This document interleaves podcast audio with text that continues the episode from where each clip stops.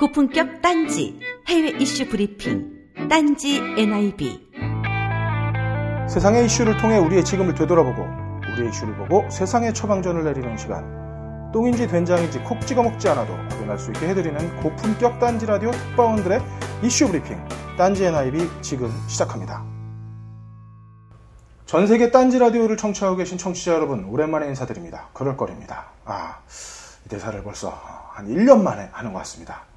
어, 오늘부터 새롭게 딴지 라디오에서 런칭하는 딴지 NYB를 진행하게 되었습니다. 우리 프로그램이 당최 어떤 프로그램인지 궁금하실 텐데요. 일단 들어보시고 어떤 프로그램인지 어, 맞춰보시면 감사하겠습니다. 자, 딴지 NYB를 함께 진행할 진행자를 한 분 더 모셨습니다. 사실 제가 미모, 지성, 인간성, 어, 박식함과 리즈너블함까지 다 갖춰 있지만 딱 하나 이제 미국 온 지 넉 달밖에 되지 않아서 이곳 물정을 전혀 모릅니다. 그래서 제가 뉴욕 전문가 한 분을 모셔서 같이 진행할까 합니다. 소개해드리겠습니다. 15만 재미 뉴욕 한인회가 인증한 적은 없는. 음, 어쨌든, 예. 네. 뭐, 한인회가 인증한 적은 없습니다. 근데 제가 현지 뉴욕 한인 언론과 방송사에서 기자 생활을 몇 년 한 적이 있거든요. 그때 네. 뉴욕 한인회가 출입처였기 때문에 아는 사람들은 좀 있습니다. 아, 예. 아무튼, 어, 미동부 한인회가 인증한 적이 없는 전 영화학도이자 현직 부동산 전문가, 그리고 전직 기자이셨던 박원영님 나오셨습니다. 안녕하세요. 예, 안녕하세요. 박원영입니다. 어쩌다 보니까 뉴욕에서 20년 이렇게 가까이 살고 있게 됐습니다. 그래서 따끈따끈하게 넉 달밖에 안 된 껄림 보기에는 뉴욕 전문가라고 소개를 하셨는데 제가 뭐 전문가인지 아닌지 뭐 저도 잘 모르겠습니다. 어쨌든 뭐 살 만큼은 좀 산 것 같고요. 말씀한 대로 전 영화 학도고요. 네. 어, 하지만 그 현재도 끊임없이 네. 어, 영화를 꿈꾸고 있는 예비 영화인이고요. 네. 만약에 아직까지 꿈을 꾸고 계시면은 결혼하셨잖아요. 네. 사모님께서. 네, 꿈도 못 꾼다. 꿈을 꿀 수 있습니다. 그리고 뭐 사모님한테 미안하지 않게 지금 뭐 밥 먹고 사는 일도 하고 있고요. 네. 그 프로젝트 A라는 네. 예, 저밖에 없지만 1인 프로덕션의 어쨌든 대표로 그러니까 한국에서. 제작하는 프로그램들 여기서 네, 네. 코디네이션 소리 말하는 코디네이터죠. 거예요? 그다음에 이제 복덕방 일도 하고 있습니다. 살고 있고요. 하여튼 앞으로 잘 부탁드리겠습니다. 네. 네. 아 어떻게 보면 저희가 참 그 이상한 인연으로 만났죠. 예, 그렇죠. 네, 원래 제, 제가 집을 구하고 싶어가지고 소개를 받아서 어, 이렇게 만나게 됐는데 예. 뭐 집은 서로 못 구. 집은 서로 못 구하고 어떻게 팟캐스트부터 시작하게 됐어요. 네. 예. 아 원영님 혹시 그 딴지 컨텐츠 즐겨 보십니까? 아, 저 뭐 그냥 하는 얘기가 아니고 정말 한때 아주 열렬한 네. 독자였습니다. 제가 뉴욕에 오고 나서 직전인가 직후부터 딴지가 굉장히 이제 네. 인기가 90년대 있어지고 후반. 이제 예예 그렇죠. 예, 특히 저는 그 독두불패 팬이었습니다. 그거 네. 굉장히 열심히 봤고요. 어, 독투불패가 기라성 같은 인터넷의 그 폐를 다 만들어냈죠. 예, 필자들 장장했고 네. 특히 제가 또 야한 콘텐츠를 굉장히 재밌게 쓰는 그게 많아서 저의 어. 일종의 길티 플레저였습니다. 그리고 뭐 벌써 몇 년 전이지만 네. 난리 났었지 않습니까? 그 총수가 네. 직접 어, 했던 낙검수. 낙검수 예. 한 해도 놓치지 않고 끝까지 어. 시청했던 또 열혈 애청자였기 때문에 어, 제 입장에선 진짜 딴지에서 방송하는 팟캐스트 이게 진행자가 네. 된게 영광입니다. 고맙습니다. 어, 죄송하지만 저희가 총수랑 친하진 않아가지고요. 아, 예, 그렇습니까? 저희 라인은 편집장 라인이라서 예. 네, 곧 예, 수감되기만 기다리고 있어요. 그래야 제가 어떻게 편집장의 왼팔이라도 한번 해보는 건데 그게 좀 아쉽고요. 사실 뭐 딴지 수준이라는 게 헛발질도 많이 하죠. 예전에 뭐 황우석 사태도 있었고 예, 우리 너부리 편집장도 뭐 수많은 헛스윙을 했습니다. 어, 최근에는 그 High Fidelity 진행하는 너클볼러 어, 김진 씨도 열심히 헛스윙을 하고 있는 중이라서 예, 저희도 이게 헛스윙이 아닐까 걱정이 되긴 합니다. 그리고 오늘 게스트 한 분을 더 모셨어요. 원영님만큼이나 타이틀이 많으세요. 예. 이 법률가를 준비 중이지만 그 이전에 활동가, 뭐 예술가, 비평가로도 활동하고 있는 고캔디 씨 나오셨습니다. 안녕하세요. 안녕하세요. 네. 어, trouble maker 고캔디라고 합니다. 이제 누- 뭐 하냐고 물어볼 때 좀 뭐가 많아서 네. 그냥 trouble maker로 통일을 하기로 했습니다. 제 생각에 네. 청취자분들 중에 캔디라는 이름이 좀 특이하고 어, 이 이름 가만히 있자 내가 분명히 어디서 들어본 것 같은데 이- 계실 텐데 네. 저희가 여기서 그거는 설명을 안 해드리고 한번 검색을, 검색을 해보시면 해보시면 네. 쫙 나오는 이름입니다. 네. 근데 생각보다는 잘 안 뜨더라고요. 그게 제 이름을 아는 것보다는 사건을 더잘 예, 알기 예. 때문에 아, 예. 캔디를 검색을 해도 그냥 그 부시시한 어, 금발머리에 캔디 저희가 나오고 사실 맨 처음에 어, 고정 진행으로 캔디 씨를 섭외하려고 했다가 어, 저희의 그 불충분한 무지로 오늘 첫 게스트로 모셨으니까. 네, 예, 네. 수- 어쩌다 예. 그렇게 됐네요. 예, 예. no 했는데 또 끌려왔어요. 어, 사실 뭐 저희가 뇌물을 좀 먹였어요. 네, 그 저희 제한테 선물로 들어온 그 리본이랑 그 팔찌가 한 2,000개 됐거든요. 세월호 리본. 아, 그 부분은 설명을 좀 해주셔야지 네네. 듣는 분들이 무슨 말인지 알 것 같은데. 아, 네네. 그 저희 그 딴지영 진공이랑 그 전에 진행했던 그 가능한 게 거의 없을 걸 팟캐스트의 청취자분들이 어, 제가 미국 갔다고 소주를 자꾸 보내주시려고 하길래 제가 한 두어 번 받아 먹다가 어, 진짜 알코올 중독 되겠더라고요. 이 뉴욕이 뭐 할 게 없어요. 외롭고 그래서 앉아서 그냥 주구장창 소주만 먹다가 어, 이거 마셔서는 죽겠다 싶어서 소주 말고 다른 거 의미 있는 걸 좀 보내주십사 했는데 어, 그때 이제 막 그때 리- 그 세월호 리본이랑 팔찌를 어, 자체적으로 제작하셨거든요. 그래서 제가 받고 봤는데 저는 한 10개 보내주실 줄 알았는데 한 2천여 개를 보내주셔서 이건 뭐 제가 뭐 본론이 지금 나오네요. 제가 술 얘기를 쓸 수 없었던 거고 캔디고 씨가 여기서 그 활동하고 있는 네. 그렇죠. 내용을 네. 사실은 설명을 네, 해달라는 네. 얘기였는데. 아, 그렇습니다. 예. 본인이 말씀해 어, 주시죠. 네. 아까 그 활동가였는데 지금 하고 있는 활동에 네. 대해서 조금 더 그렇죠. 간단하게 자기소개 좀.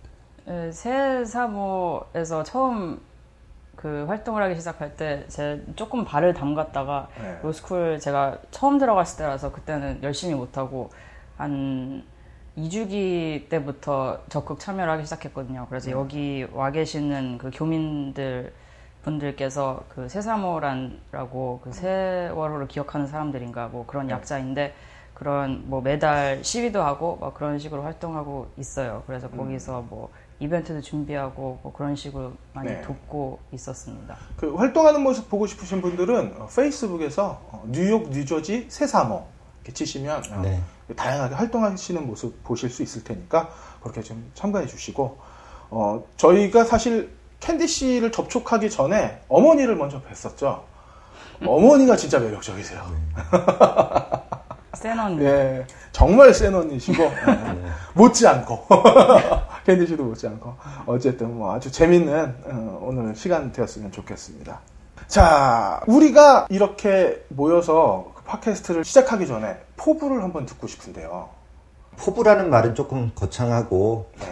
어, 꼭 뉴욕이 아니고 누구나 자기가 살든 오래 살던 곳에서 나와서 다른 곳에 또 오래 살게 되면 20년 가까이 살게 되면은 당연히 보고 듣고 배우는 게 생기지 않겠습니까? 그게 그렇죠. 뭐 크건 작건 소통하고 싶은 욕구가 또 생기는겠죠. 그래서 제가 작년에 이제 그 뉴욕에 관한 책을 또 내기도 했습니다. 이제 거기서 다 못다한 얘기들을 네. 또 새로운 내용들을 이렇게 매주 팟캐스트를 통해서 전하고 싶은 욕심이 있었습니다. 그래서 쉽게 말해서 살다 보면 심심합니다. 예, 저기 껄님도 느끼실 거예요. 그런 심심함을 다수의 전 세계 딴지 청취자들과 함께 공유하고 싶은 그런 욕심이 있어서 예, 하기로 했습니다.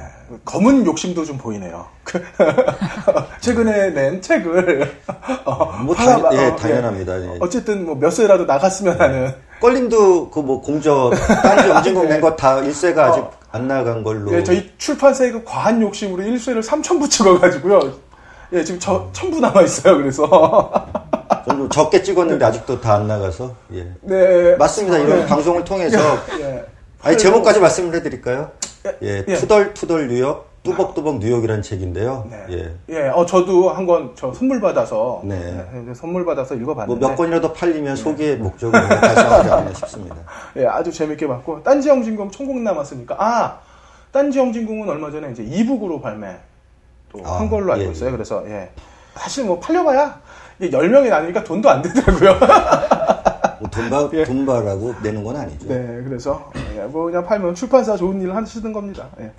그렇고 이렇게 첫 방송을 시작하는데 어, 사실 저희가 하고 싶은 팟캐스트는 뉴욕이라는 어떤 지역적인 공간이 갖고 있는 특성 그리고 우리가 외부에서 한국을 바라보는 시선 어, 이런 것들을 서로 믹스해서 좀 한국 내에서 한국 이야기 하는 것도 의미가 있겠지만 어, 밖에서 한국을 보는 게 어떤 모습인지 그리고 한국에서 일어나는 일들을 어, 이 바깥쪽에서는 어떻게 느끼고 있는지 그리고 또 세상은 어떤 일이 벌어지고 있고 그게 한국에 어떤 역할을 할지 그런 것들을 돼지포 보고 한번 찾아보는 프로그램이에요. 그러니까 여러분들 어, 기대해 주시고요. 어, 자 바로 우리 본편으로 들어가 보도록 하겠습니다. 본격 2주의 뉴욕타임즈 브리핑.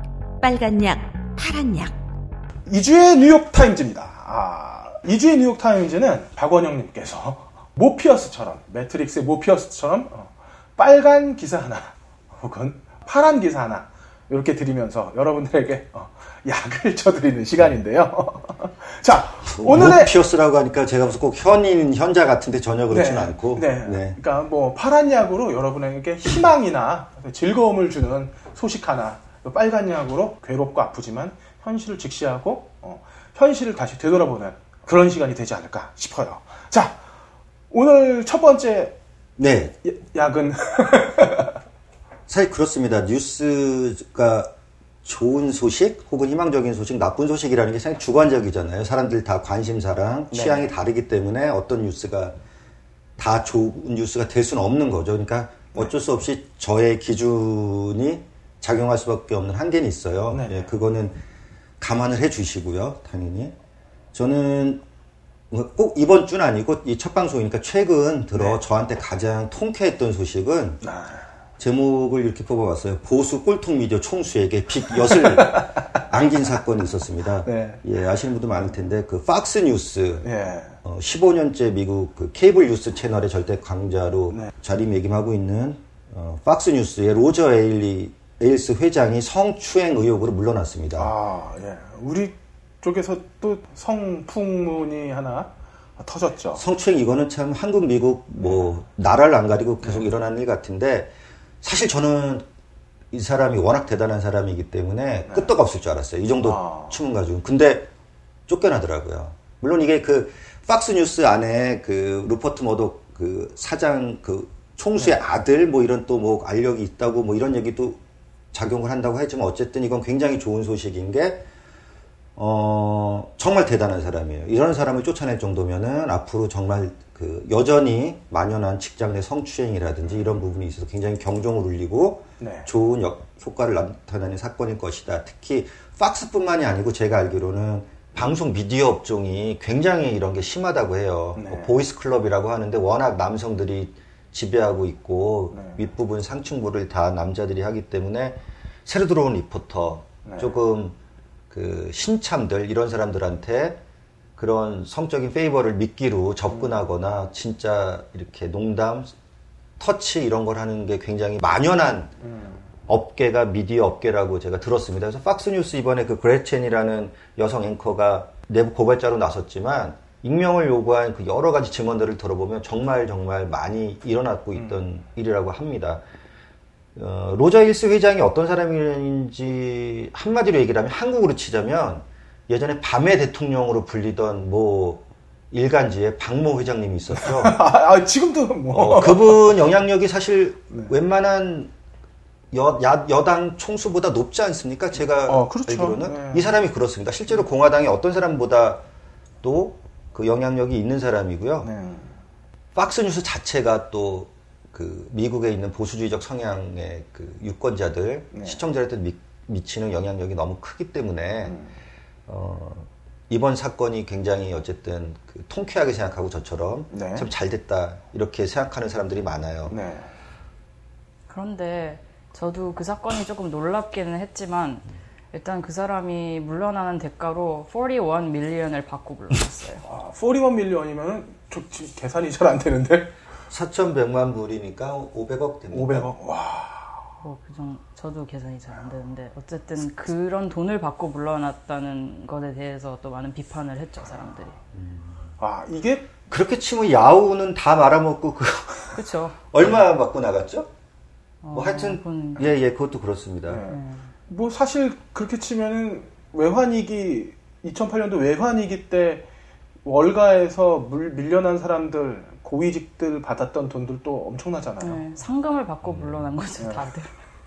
하여튼 뭐 얼마 물어나왔고 네. 그 사람이 없는 거는 정말 참 통쾌한 네. 소식이라는 걸 아, 계속 네. 제가 강조를 하고 특히 팍스 뉴스가 단지 우리가 뭐 정치적인 성향으로 보수다 그보다 이걸 떠나서 끊임없이 백인 우월주의, 인종차별, 여성 비하, 이슬람포비아 동성애에 관한 그러니까 그런 모든 가장 그 편견에 찬 그런 시각들을 고스란히 전달하는 매체인데 음. ironic하게도 그 사람들이 팍스 뉴스가 내세우는 그 캐치프레이즈가 그거죠. fair and balanced. 어. 공정하고 균형 잡힌. 정말 서로 안 어울리는 예예 예. 그런 건데 그 안에서 벌어지는 이 자체만으로도 네. 과연 이 사람들이 페어하고 밸런스드하게 음. 회사를 운영하고 있는 사람들인가라는 거에 대해서 또 심각한 의구심도 제기할 수가 있는 거죠. 네. 그 폭스 채널을 어, 가장 음, 담고 싶어 하는 매체들이 우리나라 종편들이 우리나라 종편이죠. 네. 왜냐면 왜냐면 팩트보다는 오피니언 네, 그리고 그렇죠. 어, 공정함이라기보다는 사실은 듣고 싶은 소식을 아주 자극적으로 솔직하게 솔직하게라는 것도 나름대로 그 사람들의 미덕이에요. 듣는 사람들한테는 말을 안 가리고 그렇죠. 어, 할말 하는 거. 그래서 중독성을 딴 거 이거 보다가 그러니까 CNN이 사실은 부동의 일이었지 않습니까? 네. 24시간 뉴스 채널 맨 처음 만들고 근데 CNN을 보다가 팍스를 보다 다시 CNN을 보면은 뭔가 심심해요. 간이 안 쳐져 있는 음식을 먹는 것 같은 이미 거기에 중독이 돼 있으면 그런 강한 오피니언과 뭔가 편향된 시각 그게 특히 자기 취향이랑 맞는 걸 네. 계속 전달받을 때는 그렇기 때문에 할 수 있었던 거고 우리나라 종편이 제가 볼 때는 어, 그런 시청률 면에서는 굉장히 좋은 본보기를 따라가고 있는 네. 거죠. 그렇죠.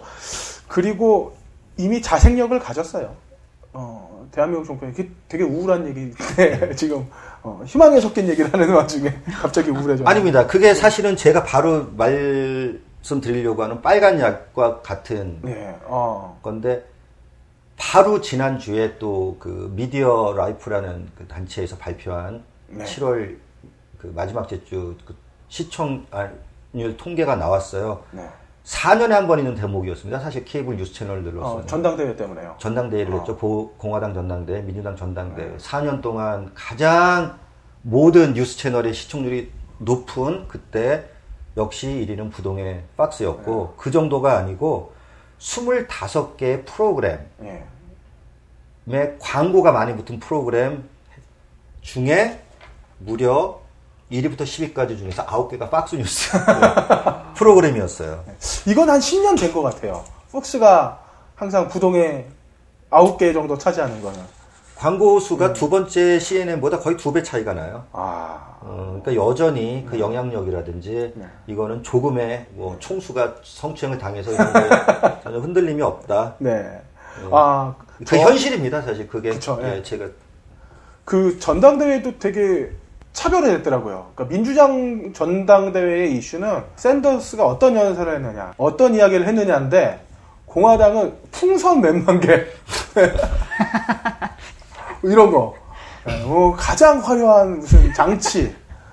근데 사람은 거기에 이렇게 이목이 가잖아요.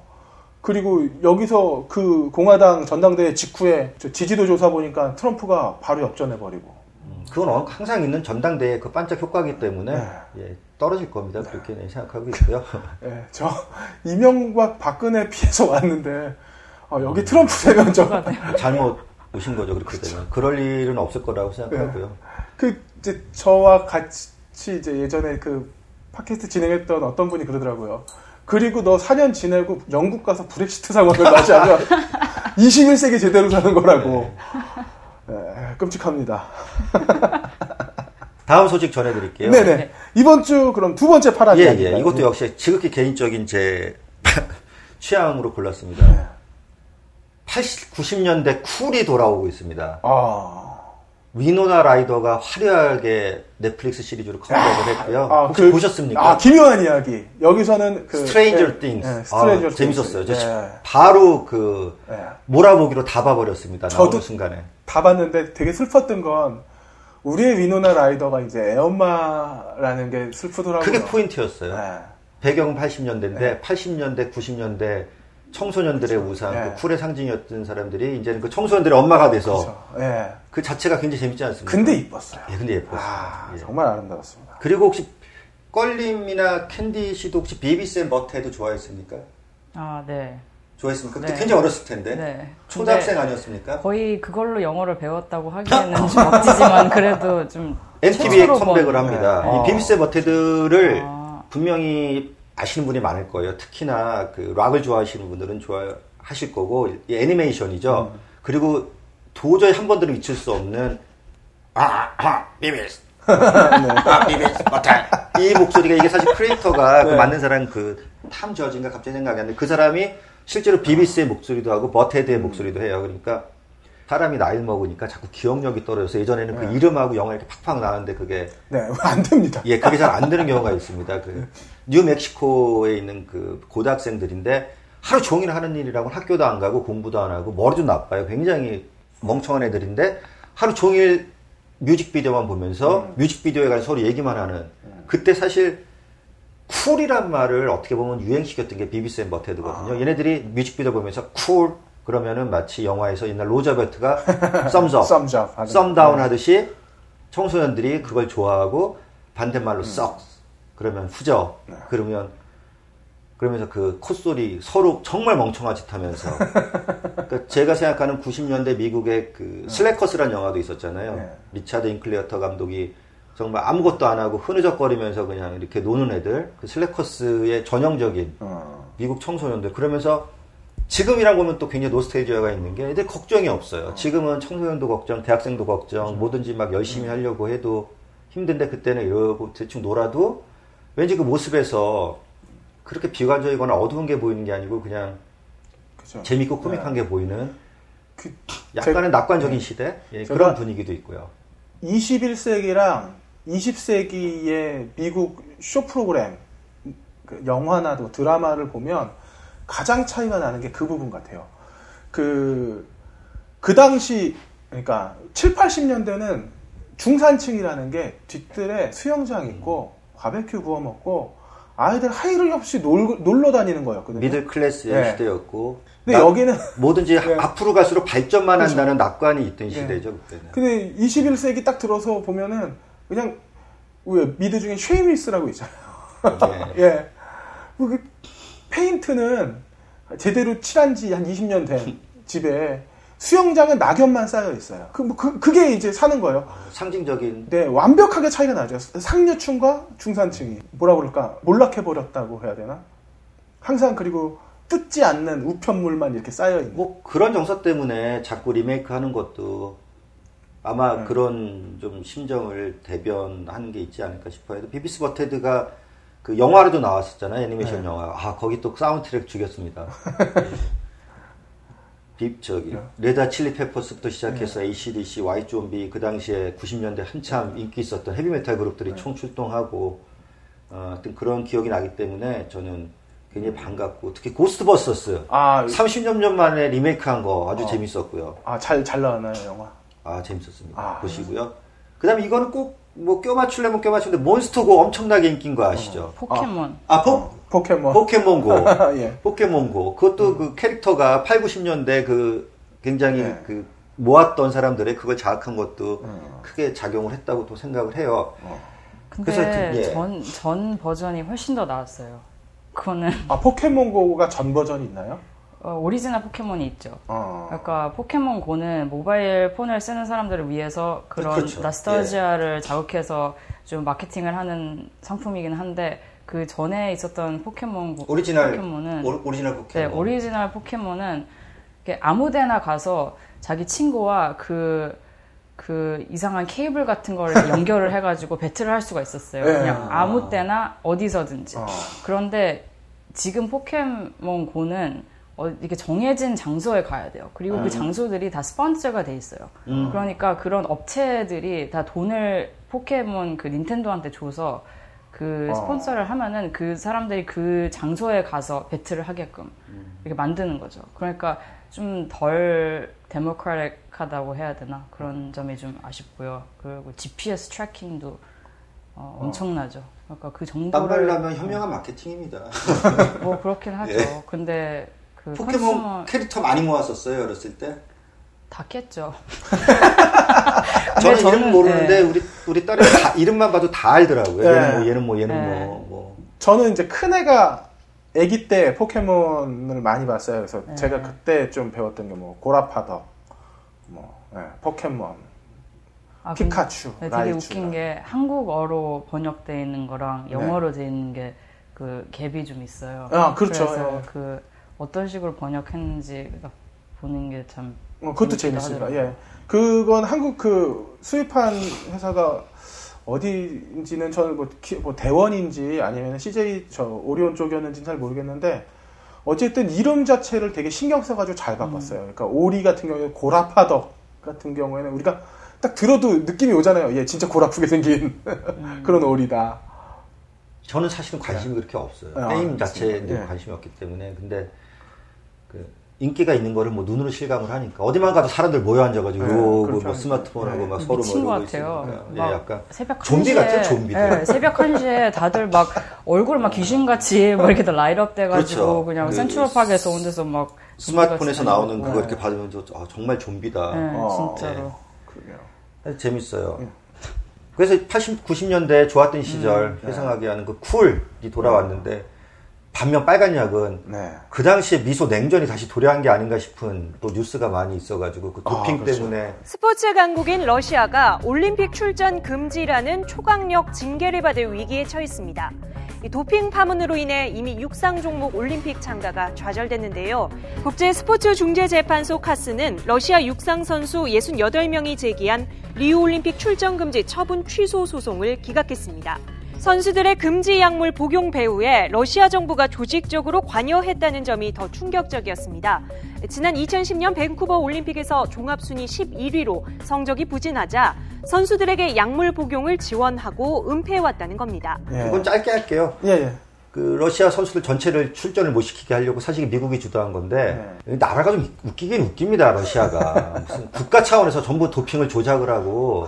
어. 그건 확실해요 그걸 뭐 서구의 음모다 이러는데 걔네들 그 뭐 푸틴이 그 조작 안 했겠습니까 그 인간은 하고도 남은 인간이고 80년대 모스크바 올림픽 때 미국 안 나갔죠 예. 그리고 84년 LA 올림픽 때는 또 또 반쪽이었고요. 안 쫓고 그런 사태가 오지 않나 싶어 음. 생각이 들었고 바로 엊그제 또 러시아가 미국 대통령 후보의 캠페인 그 이메일을 해킹을 했죠 그 아, 시스템을? 어. 이거는 뭐 거의 사이버 전쟁을 하자는 음. 수준으로 지금 해서 지금 보복을 그렇지 않아도 오늘 기사 보니까 미국이 어떤 식으로 보복을 해야 되나 뭐 고민 중이라는 기사가 나오는데 이런 거 보면 참 3, 40년이 지나도 그 어떤 그 냉전적인 사고와 냉전적인 분위기, 패권주의 네. 어떤 이런 건 참 변하지 않는 것 같아. 지금 또 중국하고 또 미국하고 그런데 그 사이에 낀 우리나라가 대한민국이 늘 좀 골치가 아프겠다 싶은 생각이 듭니다. 그 아마 좀 젊은 분들은 잘 이해하지 못하겠지만 70년대까지만 해도 올림픽의 패권은 소련이랑 동독이었잖아요. 그렇죠. 예. 그러니까 메달의 반은 소련이 가져가고 그 중에 한또반 정도는 동독이 가져가고 동독 선수도 그때도 엄청 약물 네, 먹었다는 그 그렇죠. 의혹도 많고 네. 밝혀진 적도 있죠. 그 이제 그 시스템을 고스란히 받아온 게 우리나라 태능 선수촌이죠. 덧붙이면 네. 그 위노나 라이더가 컴백한 그 Stranger Thing이 사실은 딱 냉전 시대 그때 그쵸, 예. 예, 소련과 대항하기 위해서 그 당시 소련이죠 지금 예. 구 소련과 대항하기 위해서 그 뭔가 이 비밀 무기 예. 굉장히 아주 흔한 설정이죠. 그런 거 했던 것도 네. 또 연상이 좀 되더라고요. 어, 혹시 관심 있으신 분들은 꼭 보시길 바래요. 이게 저는 어떤 느낌을 받았냐면 21세기에 우리들이 다시 볼 수 있는 Goonies를 본 느낌이에요. Goonies 예. 그렇죠. 예. 거기 출연하는 그 아이들 애들 캐릭터도 자전거 타고 예. 다니면서 똑같고 어, 그 진짜 옛날 실제로 의도적으로 스필버그의 옛날 영화들을 많이 그 분위기를 네. 뺏겼다고 하더라고요 연출자가. 예. 뭐 그냥 그냥 보면 딱 나와요. 그 애들의 얼굴 생김 생김 자체가 약간 주인공에는 약간 유태인 쪽의 같은 느낌도 들고 예. 흑인도 하나 있고 재밌습니다. 뭐 팀버튼의 그 가위손, 예, 가위손. 그다음에 Heathers, 아, Heathers. 크리스천 슬레이터 정말 멋있었던 Heathers, 조니 뎁과 함께 예, 그 당시에 그 만인의 연인이었던 위노나 라이더의 모습을 다시 보는 것도 참 좋았습니다. 여러 번 강조하죠. 예. 한번 뭐 관심 있으신 분들 꼭 보시면 좋겠고요. 자, 이렇게 첫 순서 마치고요. 두 번째 이주의 플라시보로 돌아오겠습니다. 삶에 지친 여러분들에게 드리는 위약 처방. 이주의 플라시보. 2주의 플라시보 시간입니다. 어, 2주의 플라시보는 뭐냐 하면은요. 음, 우리나라나 혹은 어, 세계에서 일어나는 현상들에 대한 이야기를 좀 하면서 어, 그거로 인해서 상처받거나 어, 외로워진 분들에게 영화나 음악, 드라마나 어, 혹은 뭐 뮤지컬도 되겠죠. 다른 것들로 어, 이 고통을 좀 잊을 수 있게끔 약을 처방해 드리는 시간이에요. 어, 그래서 제목을 2주의 플라시보라고 정했고요. 오늘 하고 싶은 얘기는 어, 비하에 대한 얘기입니다. 자기 비하나 상대 비하나. 음. 요즘 한국에 너무나 그 갈등이 큰 문제들이 막 속속들이 나오고 있어요. 뭐 물론 이게 뭐, 뭐 가진 자와 못 가진 자에 대한 문제뿐만이 아니라 뭐 지위에 대한 문제도 있고 특히 뭐 여성과 남성에 대한 어, 어떤 그런 그 강한 대립도 있는데 어, 그 이야기에 어느 게 옳고 어느 게 맞다라고 사실 저는 답을 내리기가 어려울 것 같습니다. 그래서 음, 그거 대신에 내가 내 자신을 좀 더 왜 사랑해야 되는지 그리고 그게 왜 우리에게 필요한지에 대해서 좀 얘기를 하고 싶어요. 어, 제가 은사라고 부르는 분이 한 분 있는데 그 박경덕 선생님이라는 분이에요. 저 근데 그분 덕분에 제가 연출자로서 17년간 정도 살 수 있었습니다. 어, 어, 이 양반은 그 나름 되게 유명했어요. 한 90년대 후반만 하더라도 토요일 저녁 7시 프라임 타임에 방송 3사에서 자기가 다 메인 작가이신 적도 있었어요. 그게 그때 뭐였지? 그 사랑의 리퀘스트라고 KBS에서 네, 네, 했던 거. 그 다음에 MBC에서 이경규가 진행했었던 전파견문록. 그 다음에 그 SBS에서 그때 그 슈퍼모델 선발대회 했었는데 뭐세 개가 다 이 양반이 메인 작가여가지고 어, 아주 뭐 재미있는 어떤 일화가 생긴 적도 있었어요. 어쨌든 뭐 그 당시만 하더라도 되게 잘 나가는 양반이셨는데 그 MBC가 제정신일 때 만들었던 그 사실은이라는 프로그램 메인 작가 하시면서 어 이제 미운 털 박히기 시작하셨고요. 그 다음에 한 20년간 강석 김혜영의 싱글벙글 쇼 작가를 하, 면서 예, 뭐 거기서 이제 정치 비판했던 것들이 어 이제 고스란히 자기 몫으로 돌아오셔서 어 최근에는 이제 뭐 작가 대신 이제 학교에서 교수님으로밖에 불리지 못하셨던 어, 뭐 비운의 어, 인물입니다. 아무튼 뭐 저는 이분에게 참 많은 것들을 배웠는데 어, 이분의 그 주옥 같은 말씀들 중에서 제가 절대로 잊어버리지 않고 사는 말이 하나 있었어요. 그게 뭐냐면 제가 그 겸임 교수로 저희 학교에 오셨을 때 음, 학상 학상 학생이 된다. 항상 학생들이 어, 그렇게 물어봤어요. 작가가 되려면 어떻게 되냐? 방송 작가가 되려면 어떻게 해야 되냐? 뭐 병아리가 막 짹짹짹짹 거리는 것처럼 늘 매 시간 아이들은 그런 질문을 했어요. 그때마다 선생님이 뭐 항상 했던 말이 선언해라. 어, 네가 선언하는 순간 너는 작가다. 어.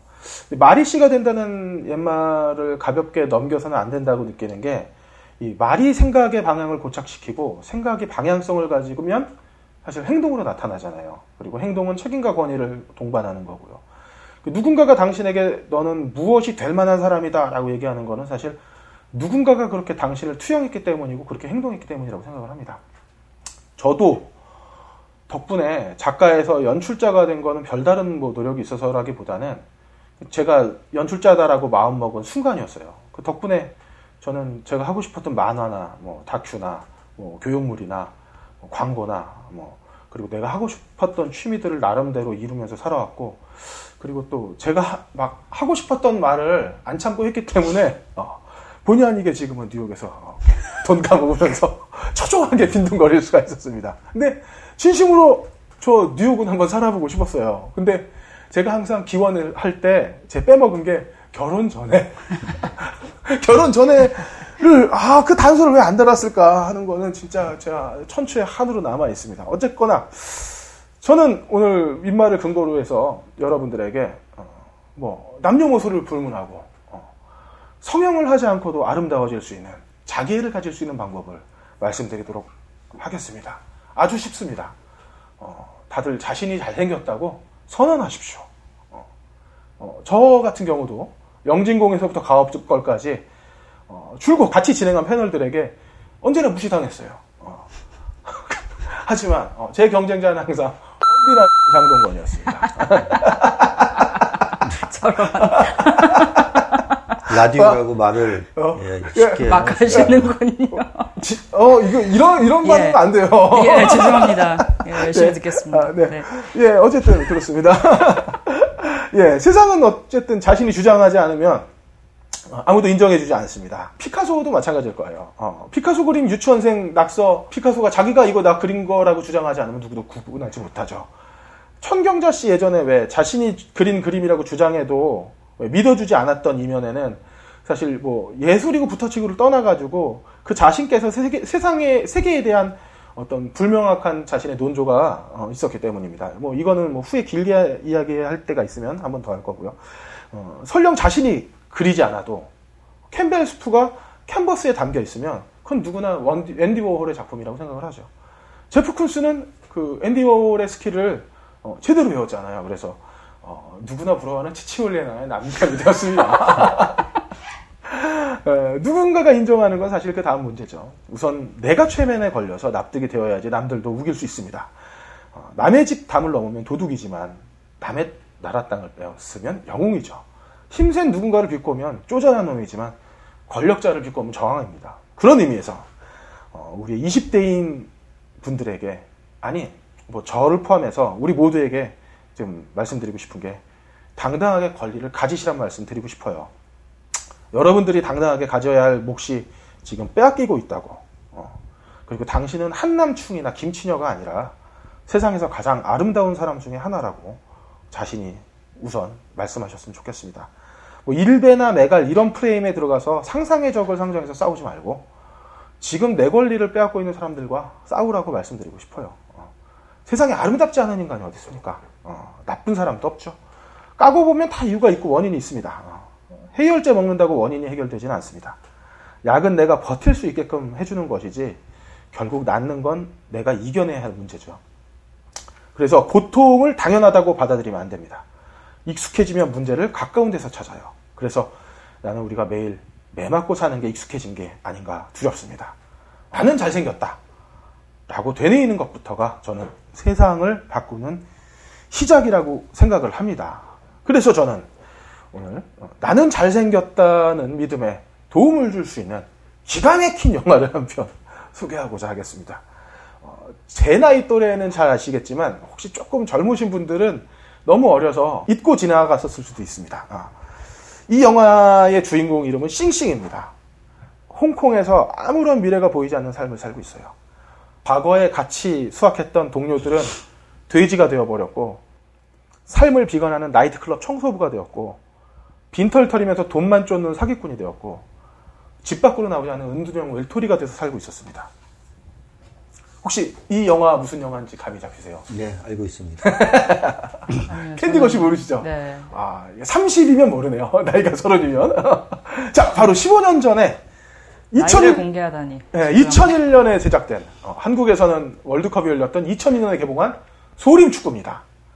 어, 한때는 이들이 소림사를 대표하는 제자들이었습니다. 그들은 21세기 홍콩에서 할 일을 잃었죠. 싱싱의 설득이 없었다면 이들은 계속 잉여로 살아남았을지도 모릅니다. 음. 근데 뭐 결국 그들 이끈 거는 이제 축구라는 돈을 축구를 하면 돈을 벌 수 있다라는 어떤 얘기 때문에 어, 축구를 하게 되었지만 축구를 통해서 이 사람들은 자신들이 원래 갖고 있던 무술 실력에 더해 어, 그 성취를 이뤄 나가요. 어, 그리고 그 성취를 이뤄 나가면서 어떤 자신의 모습들을 찾게 되죠. 그리고 저는 여기서 좀 더 주목하고 싶은 분이 만두 가게 점원 아메라는 아이예요. 어. 아메는 뭐 어, 알고 보면 사실 대단한 태극권의 고수예요. 근데 결국에는 아무것도 못하고 그냥 만두 가게 점원으로만 일하고 있어요. 그녀의 그 대단한 무공도 결국 만두 빚을 때밖에 쓸 수가 없었고요. 그리고 못생긴 자신 모습에 그, 그 못생긴 자신의 모습을 감추려고 그 괴상한 화장이나 하고 어, 마지막 장면에서는 쓸데없이 빡빡 머리를 빌고 나타나서 그 주성찬한테 한 말을 듣습니다. 너, 너 여기 위험한 데야. 외계인이 있을 곳이 못 돼. 너 빨리 화성으로 돌아가. 이렇게요. 그리고 그렇게 자신 없는 그녀에게 어, 주성치가 구원의 한마디를 하죠. 아메, 당신 최고야. 잊지 말아요. 자신감을 가져요. 오늘 한국에서는 사실 세대나 지위, 성별을 가리지 않고 반목과 고성이 오가고 있어요. 직장 동료, 남편, 아이에 대한 폐륜적인 이야기들이 막 거침없이 나오죠. 그거 그리고 그걸 지지하느냐 지지하지 않느냐로 정말 날선 공방이 오갑니다. 막 정의당에서는 뭐 지지했다 철회했다 하고 뭐 거길로 그거로 인해서 막 당원들이 들어가네 빠지네 하고 네. 어느 순간 조선일보가 우리 편이 되기도 하고 그렇습니다. 자 하지만 그 분노는 대상을 가리지 않고 나타났죠. 결국 그런 갈등은 권력자의 배만 불리는 먹잇감이 됩니다. 자신밖에 모르고 이웃을 돕지 않고 자린고비가 행동했던 유태인, 유태인들 있잖아요. 그 집단에 대한 증오가 어떤 결말을 낳았는지 우리는 역사를 통해서 교훈을 얻은 바가 있어요. 누군가에 대한 혐오의 감정을 극복하기 위해서 필요한 건 사실 어, 상대에 대한 인정이나 용서가 아니라고 생각을 합니다. 자신에 대한 사랑과 믿음, 요컨대 자기애가 우선되어야 한다고 봐요. 어, 그렇지 않고서는 내가 내 자신을 사랑하지 않고서 내가 어떻게 감히 남을 사랑할 수 있겠습니까? 그러니까 소림 축구의 구성원이 했던 것처럼 이제 자신에 대해서 선언하고 자신감을 좀 가지시길 바랍니다.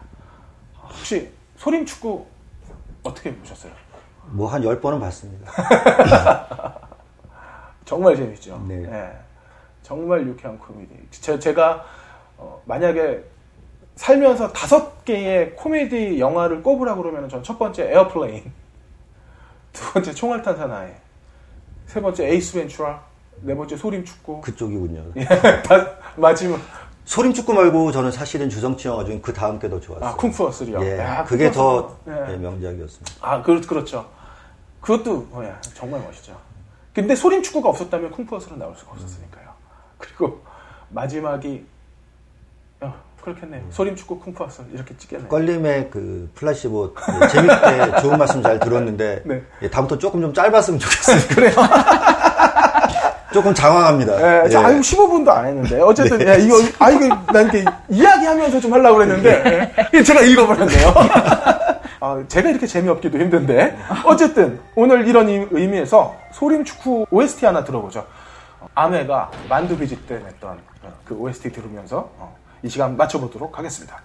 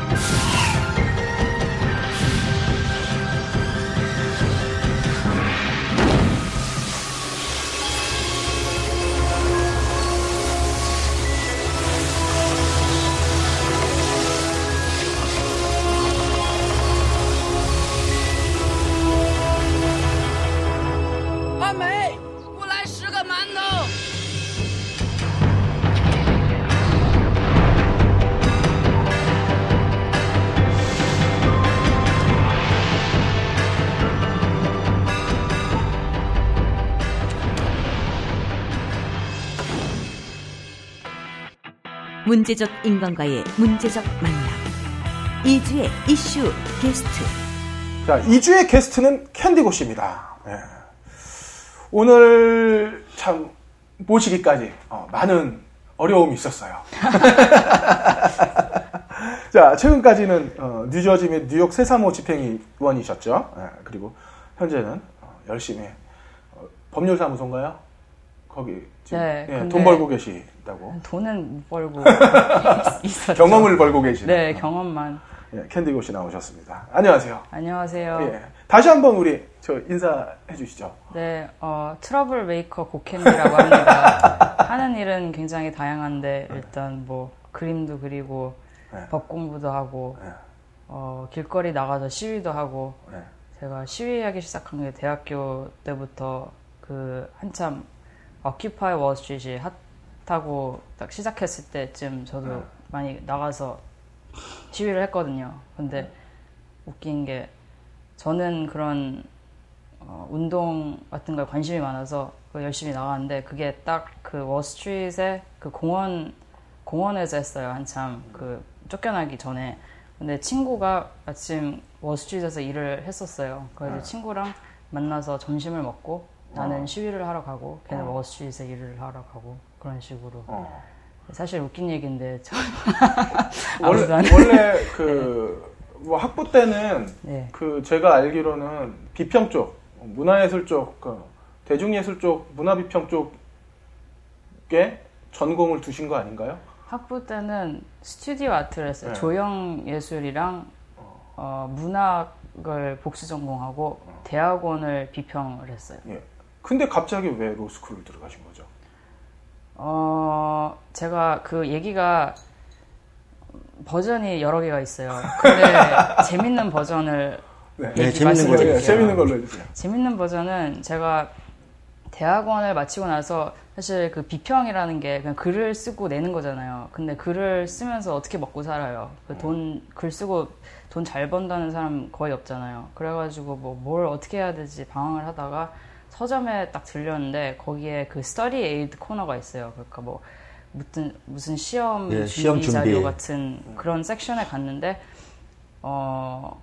그 로스쿨 들어가는 시험이 LSAT이라고 하거든요. 그 책이 딱 눈에 보이는 거예요. 근데 변호사 그러면은 뭐 의사 변호사 그러면은 뭔가 우러러보고 막 워 하는 게 있잖아요. 특히 한국 사람은. 음. 그래가지고 저는 그런 게 정말 싫었고 일단은 또 제 개인적인 그런 그 background 때문에 그 변호사를 정말 정말 정말 싫어해요. 아직도 네. 너무 너무 너무 싫어요. 진짜 이 세상에서 변호사 제일, 중요하죠. 진짜 변호사가 제일 싫어요. 네. 그런데 이게 도대체 뭐지 이런 쓰레기 같은 것들이 왜 이렇게 음. 그런 대우를 받고 그런 걸까? 그래서 그 LSAT 책을 들고 한번 봤는데 보니까 문제가 재밌는 거예요. 어. 그래서 재미로 풀다가 그냥 그 옆에서 지켜보던 엄마 친구가 그러면은 한번 시험을 보라고 해서 어. 시험을 봤는데 좀 괜찮게 나왔어요. 어. 그래서 어 학교에 지원도 하고 그랬는데 장학금도 주더라고요. 그래가지고 뭐 그냥 한번 해볼까 네. 한 고민을 했어요. 근데 9월 달에 8월 달에 입학을 하거든요.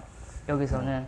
근데 그 전까지 시간을 두고 계속 고민을 하다가 그 제가 그 교육감 선거 때 그게 선거 날짜가 6월 3일인가 그랬어요. 2014년에. 근데 제가 원서 같은 걸 다 넣고 갈까 말까를 생각한 게 그 딱그 그 시점이었거든요. 아. 그런데 제가 페이스북에 올린 편지가 5월 31일에 올렸어요. 예. 근데 뭔가 한국 사람한테 쓰는 글이었거든요. 그래서 아. 나를 좀 믿어달라는 차원에서 나는 로스쿨에 들어갈 거다라고 썼어요. 난 아직 결정을 안 했지만 뭔가 좀 더 그냥 어. 그림 그리는 애, 그냥 글 쓰는 애보다는 좀 더 신뢰감을 얻을 수 있을 것 같아서 어. 그렇게 써버렸는데 일단 그렇게 해놓고선 학교를 안 가면 거짓말쟁이가 되는 거잖아요. 어. 그래서 어쩔 수 없이 본의 아니게 어쩔 수 없이 진짜 네. 페이스북에 자기가 한 말을 지키기 위해서 네. 네. 사실 가기는 싫었어요. 그러니까 결론적으로 캔디고 씨는 그러니까 전문 시위꾼이군요. 한국으로 치면. 그렇죠. 뭐 외부 세력이네요. 외부 무슨, 세력. 무슨 일만 있으면. 그래서 저는 거기에 있습니다. 왜 흑인도 아닌데 거기 끼어들어? 이거 외부 세력이에요, 아, 그러면. 그거는 네. 사실 외부는. 아니, 농담이죠. 네. 근데 사실 그런 질문을 많이 받긴 해요. 그리고 그런 시위에 Black Lives Matter라는 무브멘트가 있는데 그 시위에 나가서도 그 적극 참여하는 동양인은 저밖에 없어요. 어. 그러니까 그 취재하러 온 동양인들은 있는데 막상 자기가 사인을 들고 막 구호를 외치고 그런 사람은 저밖에 없어요. 어. 그리고 그런 거를 보고 거기 참여하는 사람들도 저한테 막 고맙다 그러거든요. 어. 근데 고맙다 그러는 거는 사실 제가 밖에 있는 사람인데 이렇게 뭔가 도와준다고 생각을 하고 고맙다고 말을 하자, 하는 거거든요. 한국에서는 이제 그렇게 도와주러 성주 내려가면 외부 세력이 되는 거죠. 음. 어쨌든 뭐 한 2년 됐죠. 에릭 가너인가요? 뭐 네. 너무 예가 많아서 일일이 들기도 네. 힘들 정도로 백인 경찰에 정말 과도하고 말도 안 되는 네. 그 오버 리액션으로 흑인들이 네. 죽, 죽고 늘 있어왔지만 사실은 스마트폰으로 촬영이 되고 생중계가 되기 시작하면서 이게 이제 이렇게 문제가 된 걸로 저는 그렇죠. 그렇게 알고 있는데 네, 특히 최근의 사태는 보복으로 백인 경찰을 죽이는 이런 헐리우드 영화 같은 스토리까지 벌어지면서 음. 음. 더 지금 화제가 되고 있어요. 근데 다 그거를 일일이 짚으면 너무 길어지니까 가장 최근에 있었던 그 불, 그 검문, 그것만 하시면 그 잠깐 본인의 그 의견을 말씀을 해주세요. 그게 도대체 왜 네. 그렇게 문제가 큰 건가요? 그러니까 한국에서는 잘 모르, 예. 그러니까 이 사건이, 그러니까 이 사건이 어떻게 일어나게 됐고, 그 다음에 왜 이 사건에 대해서 어, 사회 참여를 하시는지, 어, 그리고 이게 지금 일어난 사건이 어떤 문제를 보여주고 있는 건지 미국에서 예. 네, 이런 그 경찰이 흑인을 이유 없이 죽이는 일들은 매일마다 일어나고 있어요. 그래 단지 어. 미디어에서 주목을 받지 못하는 거죠. 왜냐하면 너무 당연한 일이라고 생각을 해요, 사람들이. 어. 그런데 이런 일들은 사실 백인한테는 일어나지 않거든요. 이렇게 자주 일어나진 않거든요. 음. 그런데 최근 주목을 받을 수 있었던 일들이 여러 개 있었는데 그게 사실 그 말씀하신 것처럼 그 SNS라든지 그런 플랫폼으로 생중계가 가능했기 때문에 그게 주목을 많이 받은 거죠. 그 왜냐하면 미디어 자체는 그걸 잘그 커버를 안 하기 때문에 그 broken window policing이라는 그런 정책이 있어요. 그 옛날에 뉴욕이 굉장히 타임스퀘어 근처 특히 굉장히 더럽고 어, 범죄가 굉장히 많았거든요. 근데 네. 그런 정책 때문에 이게 좀 clean up이 된 거는 사실이긴 한데 조그만한 그러니까 broken window가 이렇게 조그만한 것들도 그냥 다 잡는 그런 음. policy를 음. 내세운 건데 그렇게 되면은 예를 들어 길거리에서 대마초를 핀다 아니면은 뭐 그냥 뭐 어디 가게에 들어가서 조그만한 걸 훔친다 그런 작은 것들을 다 잡아내는데 그렇게 걸리는 사람이 다 흑인 그 아. 많은 사람이 흑인 이었다는 거죠. 그래서 아. 그 이렇게 그런 포장을 범죄자를 잡는다는 조그마한 범죄자를 잡는 포장을 해서 흑인을 좀 타겟을 했다는 그런 음. 얘기 의견이 있어요. 음. 그런데 그것 때문에 대부분의 많은 그 감옥에 들어가 있는 사람이 대부분이 흑인이라는 거죠. 그 아. 퍼센티지로 따, 따지면. 20세 이상 성인 흑인 남성의 25%가 지금 감옥에 들어가 있어요. 아. 그러니까 어떤 가정이든지 사둔의 팔춘, 삼춘에 따지면 한 명은 반드시 흑인 가정은 한 명은 감옥에 들어가 있다는 통계가 있고. 와. 3분의 1이래요, 3분의 1. 아, 이제 3분의 1이 됐으니까 네. 그새 많이 올라가네요. 다른 거 필요 없이 혹시 그 NYW, 스트레이트 Out of Compton이라는 영화 최근에 나온 거 혹시 보셨나요? 아니요, 못 봤습니다. 힙합하고 랩을 좋아하는 사람들은 당연히 보셨을 텐데 거기 80년대 LA 분위기 나오잖아요. 그냥 백인 경찰이 지나가다가 흑인 애들 서 있으면 무조건 가가지고 처박이라고 그러고 뭐 그런 강압적인 뭐 거기에 대해서 반발로 나온 게 이제 뭐 갱스터 랩이고 그게 NWA가 여기는 그 동양인이나 혹은 다른 인종들은 흑인처럼 그렇게 그렇지 않습니다. Latino랑 흑인이 이제 주범이고 어. 피부가 검으면은 targeting을 좀 많이 당하긴 하죠. 그리고 어. 또 사실 저도 그, 되게 위험하네. 아 근데 네. 눈이 그렇게 생기면은 좀 별로 타겟을 안 하죠. 아, 근데 아, 깜짝고요. 근데 일단 어, 네. 또그 무슬림 같이 생긴 것 같으면은 또 그런 아, 식으로 그렇죠. targeting을 하고. 근데 저는 어 이 부분을 꼭 얘기를 하고 싶은 게 미국인들이 나름대로 인권 의식이나 이런 게 뭐 낮지 않아요. 그리고 어떤 사회적인 정의롭지 않은 일이 이러지면 많이 들고 일어나는데 왜 이렇게까지 무고하게 말도 안 되게 사람이 죽는 일이 계속 생기는데 사실은 더 많은 주류의 사람들이 더 나서지 않는가. 이유는 심정적으로 동조를 하기 때문이에요. 경찰의 행동에. 그 무슨 얘기냐면 저희가 뉴욕에 살지 않습니까? 70년대 배경으로 한 뉴욕의 영화를 한번 찾아보세요. 정말 여기 지하철역 위험하고 타임스퀘어 다 매춘, 마약, 소굴이고 우리가 아는 뉴욕은 사실 지금 굉장히 깨끗하고 정돈되고 질서 있는 뉴욕이에요. law and order를 강조하는 그 검사 출신 줄리아니가 많이 바꿔놨죠. 그걸 굉장히 좋아하는 사람들이 많아요. 실제로. 그리고 많이 안전해지고 깨끗해졌어요. 흑인들이 많이 범죄를 저지른 게 사실이거든요, 그거는. 뭐 어쩔 수 없는 팩트예요. 거기에 대해서 그러니까 많이 잡히는 거죠. 많이 잡히는 거죠. 왜냐하면 눈에 많이 보이고 많이 그 사람들이 네. 소소한 범죄를 많이 저지르니까 이런 억울한 일이 있지만 이거는 어쩔 수 없는 거 아니냐. 경찰은 공권력을 행사해야 되고 지금처럼 안전이 유지가 되고 예전처럼 안 돌아가고 이렇게 하려면은 사실은 아무리 우리가 인종차별적으로 보지 않고 객관적으로 보려고 해도 그런 마이너하고 소소하고 어쨌든 이런 범죄 자체가 일어나는 동네 주체들은 흑인 아니냐. 이런 부분에 대해서 심정적으로 동조하는 백인이나 다른 인종이 많기 때문에 사실은 이게 흑인만의 문제가 되는 거거든요. 그러면 우리가 그런 사람들을 인종차별주의자라든지 무식한 사람들, 교양이 없는 사람들을 몰아붙일 수가 없는 게 저는 기자 생활을 예전 십몇 년 전부터 한 적이 있는데 정말 깜짝 놀란 게 있는 게 아주 젊은 한국 남자가 점원으로 일을 해요. 흑인 동네에서 그런 얘기를 하더라고요. 흑인 애들은 다 목화 농장으로 다시 보내버려야 된다고. 전 그렇게까지 시, 심각하게 지독한 인종차별 발언을 들어본 적이 없거든요. 근데 제가 그 이후로도 흑인들한테 강도당한 업소 취재를 굉장히 많이 다녔어요.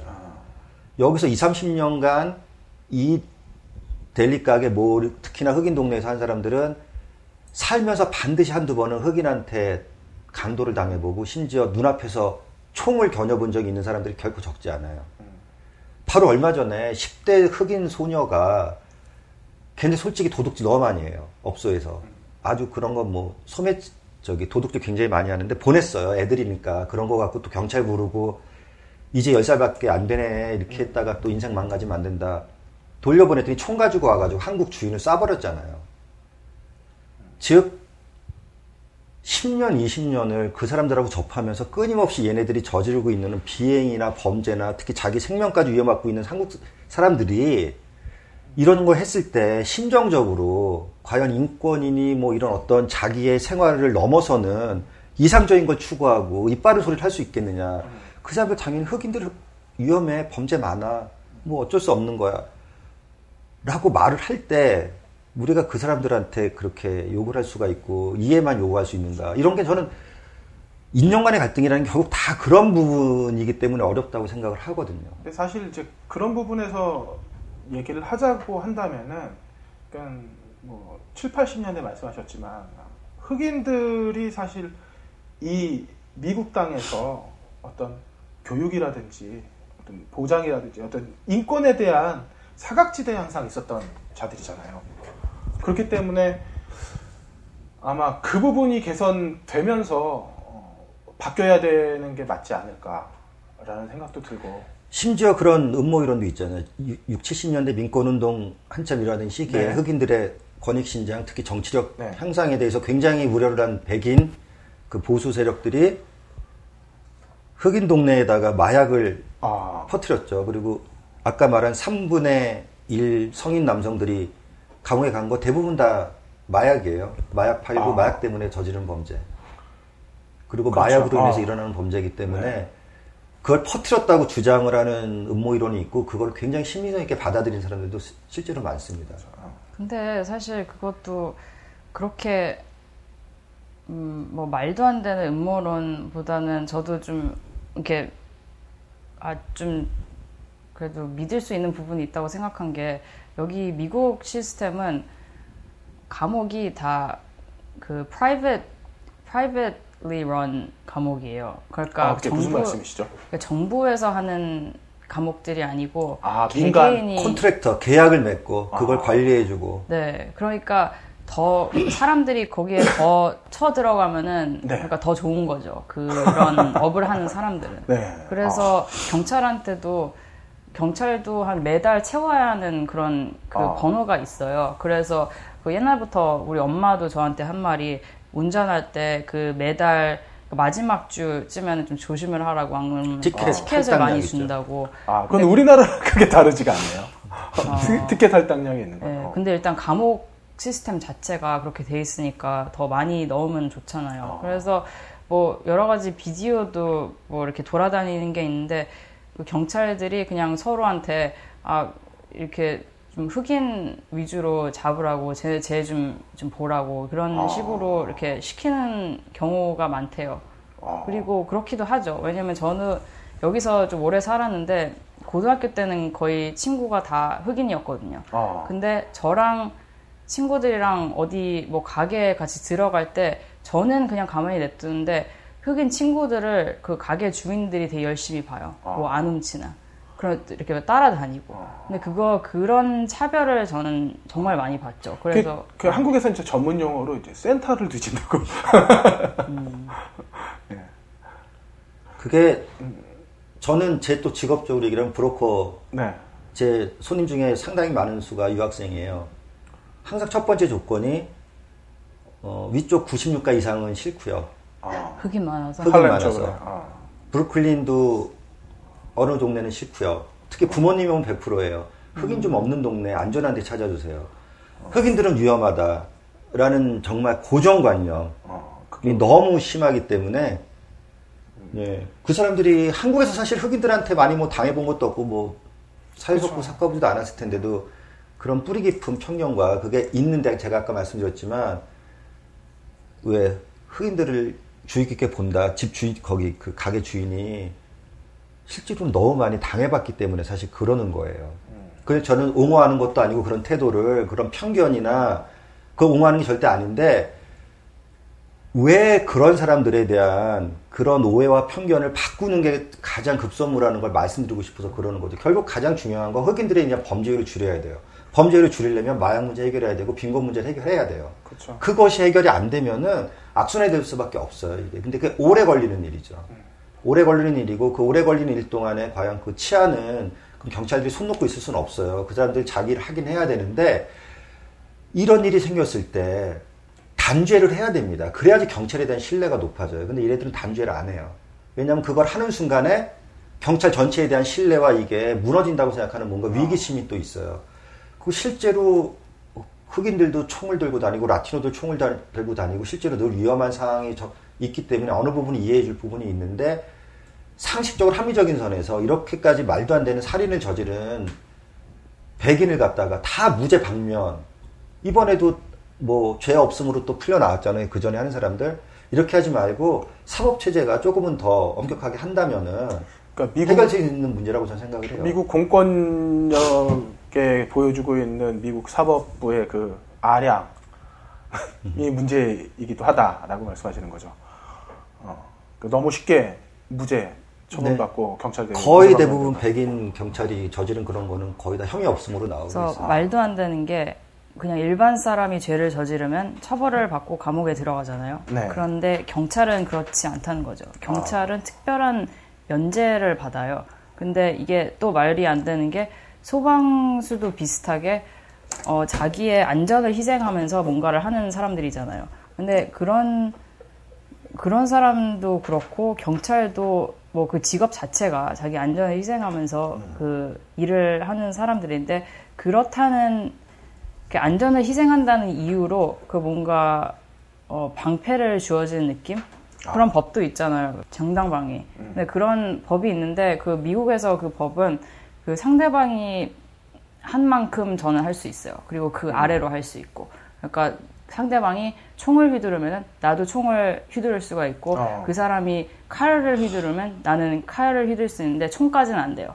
그러니까 그런 식으로 되는데 경찰은 그게 해당하지 않는다는 거죠. 그러니까 그 경찰이 봤을 때그 그 사람이 총을 갖고 있지 않더라도 경찰은 그 사람을 쏴 죽일 수 있는 그런 이상한 음. 상황이 되는 게 저는 말도 안 된다고 생각하고요. 음. 그게 경찰과 그냥 보통 시민과 비슷하게 법을 만들어야 된다고 저는 생각해요. 아, 그러니까 지금 공권력이 너무 과도하다라고 네. 어, 말씀을 네. 하시는 거네요. 어, 일면 우리나라와 비슷한 부분도 있네요. 그 백남기 씨를 지금 못 일어나게 만든 그 물대포를 쐈던 책임자 그 어느 누구도 어, 지금 처벌받고 있지 않잖아요. 네. 뭐 마찬가지로 세월호 그건 또 일면이고 우리나라 공권력은 너무 느슨하죠, 솔직히 말해서. 아, 이게 예. 그러니까 개인, 그러니까 경찰 개인에 음. 있어서는 되게 그 뭐랄까 과도하게 제한하는 측면이 있는데 이게 집단의 영역으로 넘어가 버리면은 우리나라는 음. 그 뭐라고 그 어떻게 보면은 이게 더 이게 더 무서운 거죠. 그러니까 경찰 개인이 하는 일탈에 대해서는 아주 확고한 처벌이나 제한이 있는데 이게 어느 선, 그러니까 이 개인이 아니라 집단이 되는 순간 그 누구도 책임 안 져요. 요번에 음. 뭐 세월호 담당했던 청장 승진하고 그러잖아요. 네. 예. 그, 그게 더 무서운 거죠. 어떻게 보면은. 음. 그 미국은 조금 상황은 바뀌었지만 어쨌든 그 경찰 개인이 벌이는 공권력의 제한이 너무 느슨하다라고 이해할 수가 있겠네요. 네. 네. 자, 이쯤에서 그럼 뭐 그 캔디 씨가 요즘 활동했던 그 흑인 총기 사건에 대한 이야기 좀 마무리 해보고요. 어, 궁금한 게 있어요. 네. 트럼프와 그 다음에 이제 클린턴 힐러리에 대한 부분인데 이거는 뭐 한국에서 잘 체감적으로 안 느껴지거든요. 자, 클린턴 힐러리가 왜 인기가 없나요? 저 정말 궁금해요. 인기가 없다는 거는 뭐 미국 언론에서도 그렇죠. 역사상 가장 인기가 없는 뭐 후보라고 후보다라고도 하고, 예. 하고 설문조사 같은 거 하면은 후보를 믿을 수 없다라는 게 더 많이 나오고 뭐 그 부분을 그렇죠. 말씀하시는 예, 예, 예. 거죠. 캔디고 씨는 어떻게 생각하세요? 왜 그런 거라고 생각하세요? 저는 워낙 버니가 버니 샌더스가 워낙 막강해서 그랬다고 봐요. 그런데 어. 그 막강함을 미디어를 꼭 꽉 잡고 있는 힐러리 그리고 힐러리가 꽉 잡고 있는 그 미디어가 커버를 잘 안 해준 거죠. 아. 그러니까 그 보도를 안 했기 때문에 이 버니 샌더스가 잘 보이지 않았는데 그 버니 샌더스의 랠리 같은 거를 보면은 정말 엄청나게 사람들이 모이고 그랬어요. 그래서 저도 최근에 그 뉴욕에 버니 샌더스가 왔을 때 워싱턴 스퀘어에서 했던 그 이벤트에 갔었거든요. 근데 진짜 움직일 수도 없어요. 그냥 너무너무너무너무 많았는데 그거를 보도한 미디어가 한 군데도 없었어요. 아, 이건 이것도 설, 마 설마 그랬을까요? 그러지는 않았을 것 같은데. 그러니까 어... 상대적인 개념이겠죠. 네. 뭐 그럴 네. 수도 있지만 일단은 mainstream 미디어, 뉴욕 타임스, 워싱턴 포스트 그런 데서는 보도를 안 했어요. 그리고 아. 계속 그런 특히 캘리포니아에서 인기가 엄청났거든요. 버니 아. 샌더스가. 근데 보도를 안 했어요. 그러니까 저 같은 저는 뭐 젊은 층이라서 그런지 잘 모르겠지만 일단은 버니를 사랑하는 사람들이 좀 저랑 비슷한 사람들이 많았던 것 같아요. 근데 그런 사람들의 신뢰감을 좀 많이 얻었던 것 같은데 음. 그런 사람들이 또 SNS를 많이 하잖아요. 네. 근데 mainstream 미디어가 버니에 대한 보도를 안 하니까 더욱더 SNS에 의지를 하는 거죠. 근데 그러다 보면은 아 mainstream 미디어는 아예 버니를 다루지도 않고 그리고 버니에 대해서 보도를 해도 그냥 되게 그 편견적인 좀 굉장히 편견이 심한 그런 보도만 해서 아예 들여다보지도 않는 거죠. 그래서 뭐 힐러리가 뭐 이런 면이 좋다 나쁘다를 완전히 떠나서 그냥 그런 걸 안 보게 되는 어. 현상이 일어났던 것 같아요. 제가 봤을 때는. 야, 저는 꼭 동의하진 않아요. 동의하진 않는데. 네. 일단 신뢰도 문제는 첫 번째 이유는 힐러리가 개인적으로 실수한 부분이 있지 않습니까? 맨날 물고 늘어지는 그 공적인 그 이메일 계정을 사적으로 네. 사용한 거. 이거는 적들의 정말 책략인데 그 벵가지 사건 문제를 끊임없이 물고 늘어지는 거. 거기에 대해서 정직하지 못하게 답변을 하고 행동을 했다고 그 아까 말한 박스 뉴스부터 공화당부터 집요한 공격을 받았는데 그게 약간 먹힌다고 생각을 한 건데요. 벵가지는 저는 딱 그렇게만 말하고 싶어요. 그 테러를 당한 그 장소가 CIA가 운영하는 기관이에요. 쉽게 음. 말해서 operate 거긴데 국방장관의 직속 책임이 아니거든요. 그건 사실 책임을 지려면 CIA 국장이 책임을 졌어야 되는 건데 계속 지금 국무장관, 제가 지금 국방장관이라고 바, 잘못 얘기를 했는데 네. 국무장관한테 계속 지금 그런 게 있고 그 캔디 씨가 얘기한 것처럼 버니라는 후보자에 비해서 너무 상대적으로 인사이더니까 너무 주류, 너무 오랫동안 그 중심에서만 활동했던 사람들 가뜩이나 지금 2008년 그 금융 위기 이후에 보수적인 거는 티파티 운동으로 네, 그다음에 그렇죠. 진보 쪽은 아큐파이 월스트리트 운동으로 사람들이 가뜩이나 메이저 엘리트들 1%들 이런 사람들에 대한 적대심이 높을, 높은데 힐러리는 바로 1% 인사이더를 너무 대표하는 사람이니까 음. 그런 것들이 증폭이 돼가지고 인기가 없고 믿을 수 없다는 얘기가 나오는 건데 억울한 점이 저는 굉장히 많을 거라고 생각을 해요. 실제로 여성이기 때문에 실러리 정도 재능 있고 한 일도 많고 터프하고 실적도 많고 경험도 많고 이 정도의 스펙을 가진 남성 정치인이라면은 이런 식의 공격을 좀 받진 않을 거라고 봐요. 음. 왜 똑같은 더 많은 일을 했는데도 음. 사실 여성 정치인이기 때문에 더 공격을 받고 트집을 잡는 부분이 저는 분명히 있다고 보고 음.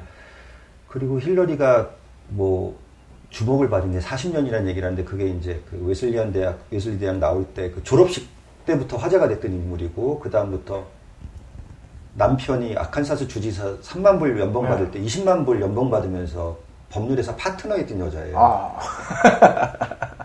정말 기가 세고, 정말 네. 똑똑하고, 정말 당시로서는 극렬한 페미니스트고, 네.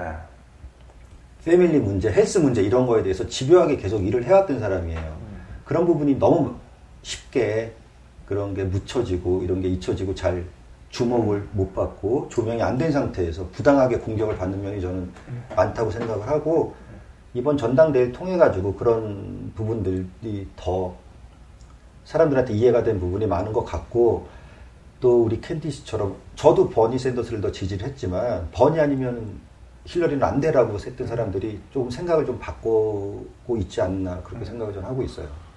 그왜또 일부에서는 그렇게 얘기했잖아요. 버니가 주창하는 내용들이 미국 현실에서 도저히 이루어질 수 없는 부분들의 주장들이 많았다. 그런 부분에 대해서는 어떻게 생각하세요? 어, 저는 어, 잘 모르겠어요. 솔직히 저는 일단 하면은 된다고 생각하는 사람인데 네. 사실 현실이 그렇진 않잖아요. 그래서 좀 더 현실적인 사람들이 아 버니는 현실적이지 네. 않다라고 말했을 때서 뭐 그런 것 같기도 한데 뭐 내가 어떻게 생각하든 일단 버니는 안될 것 같으니까 별로 상관이 없다고 뭐 생각해요. 근데 제가 조금 반성했던 부분은 저는 무조건 버니 아니면 안 된다고 생각을 했거든요. 버니 or bust. 네, 아. 저는 그, 그 파였어요. 그런데 이번에 데모크라틱 내셔널 컨벤션을 보고 며칠간을 했잖아요. 뭐 힐러리도 말을 하고 뭐 미셸 오바 특히 미셸 오바마의 연설을 들었을 때 제가 아 내가 너무 이 여자가 대통령이 될 수도 있다는 것에 좀 이렇게 쉽게 생각을 했다는 그걸 의미를 느꼈어요. 너무 너무 쉽게, 쉽게 생각- 생각 을 한 거죠. 네, 너무 왜냐면- 당연하게 생각했죠. 네. 이제는 당연히 뭐. 근데. 사실 그게 그렇지도 않은 게 제가 그렇게 생각했던 이유는 아마도 뭐 8년간 흑인이라는 레이블을 가지고 있는 사람이 대통령을 했잖아요. 네. 그리고 나름 뭐 진보라고 하는데 사실 그 정책도 그렇게 진보적은 아니었거든요. 근데 그 사람이 일단은 이 미국의 대통령으로서 상징을 해버린 거잖아요. 근데 얼굴은 그렇게 생겼는데 사실 그 정책이라든지 하는 것들은 그렇게 막 진보적으로 나아가진 않았어요. 그 8년 동안. 그건 상대적인 개념이죠. 뭐 상대적인 개념이긴 하지만 제가 뭐 제가 꿈꾸는 만큼 나아가진 않았거든요. 그리고 뭐 여성의 문제도 그그 안에 묻혀서 뭐 나아가지도 않고 특히 뭐 최근에 최근 몇 년간 어 그 뭐지 abortion을 뭐라 그러죠 한국어로 낙태. 그 낙태에 대한 법의 문제가 계속 오가고 그랬거든요. 근데 그런 문제도 아직도 있고, 아. 그러니까 그 여성 인권의 문제잖아요. 근데 그런 것도 해결이 안된 상태예요. 그런데 우리는 그, 그 8년 동안 그 흑인 대통령이라는 그 상징을 보고 아 뭔가 진보적으로 발달을 했다라고 생각을 하고 그 여성의 문제를 좀 건너뛰었다고 봐요. 그래서 여성이 그 대통령 후보가 될 수도 있고 그리고 대통령이 될 수가 있다는 것에 대해서 좀 쉽게 생각을 하는데 이게 해결이 안 된 상태에서 그렇게 쉽게 생각을 해버리니까 아 이게 천천히 그 스텝을 하나하나씩 밟고 가야겠다는 그런 생각이 들더라고요. 이제 이 여성 인권 문제를 먼저 좀 해결을 하고 그 네. 다른 거를 좀 바라보고 아. 그 그래야 되는데 지금 막 뭐 흑인 인권이라든지 뭐 그런 뭐 게이 라이츠라든지 뭐 그런 문제들에 막 휩싸이고 그래서 여성의 인권 문제도 해결하지 못한 채 이렇게 넘어간 것 같아요. 그런 부분에 있어서는 사실 좀 반면 교사를 어, 한국을 보면서 좀 하셔야 되는 게 예, 네. 여성 대통령이 꼭 그렇지 않다는 걸 저희가 네, 어, 그거는 증명하고 그렇죠. 있잖아요 한국에서. 예. 그렇죠. 그 비현실적이라는 게 뭐 대표적으로 대학교 무상 교육, 예. 뭐 최저임금 15달러, 예. 그게 현실적으로 가능하지 않다, 부작용이 많다 뭐 이런 건데 당연하죠. 부작용이 있고 현적이진 않은데 버니 월 버스트가 긍정적인 효과는 그거잖아요. 힐러리를 압박하는 거. 버니가 그렇게 그렇죠. 15달러를 주장을 했으니까 12달러까지 꼭 그렇죠. 지키겠죠. 네. 지금 그 전에 안 그랬으면 과연 12달러까지도 어떻게 될지도 모르는 거고 대학 무상교육 음. 뭐 국공립이겠지만 이렇게까지 강하게 했는데 힐러리가 더 신경 안 받을 수가 없는 거죠. 원래 힐러리 같은 경우에는 특히 그런 문제 신경을 제가 썼는 걸로 알고 있어요. 그러니까 근데 정말 버스트하면 안 돼요. 네. 안 되죠. 정말 진짜 큰일 나요. 나죠. 네.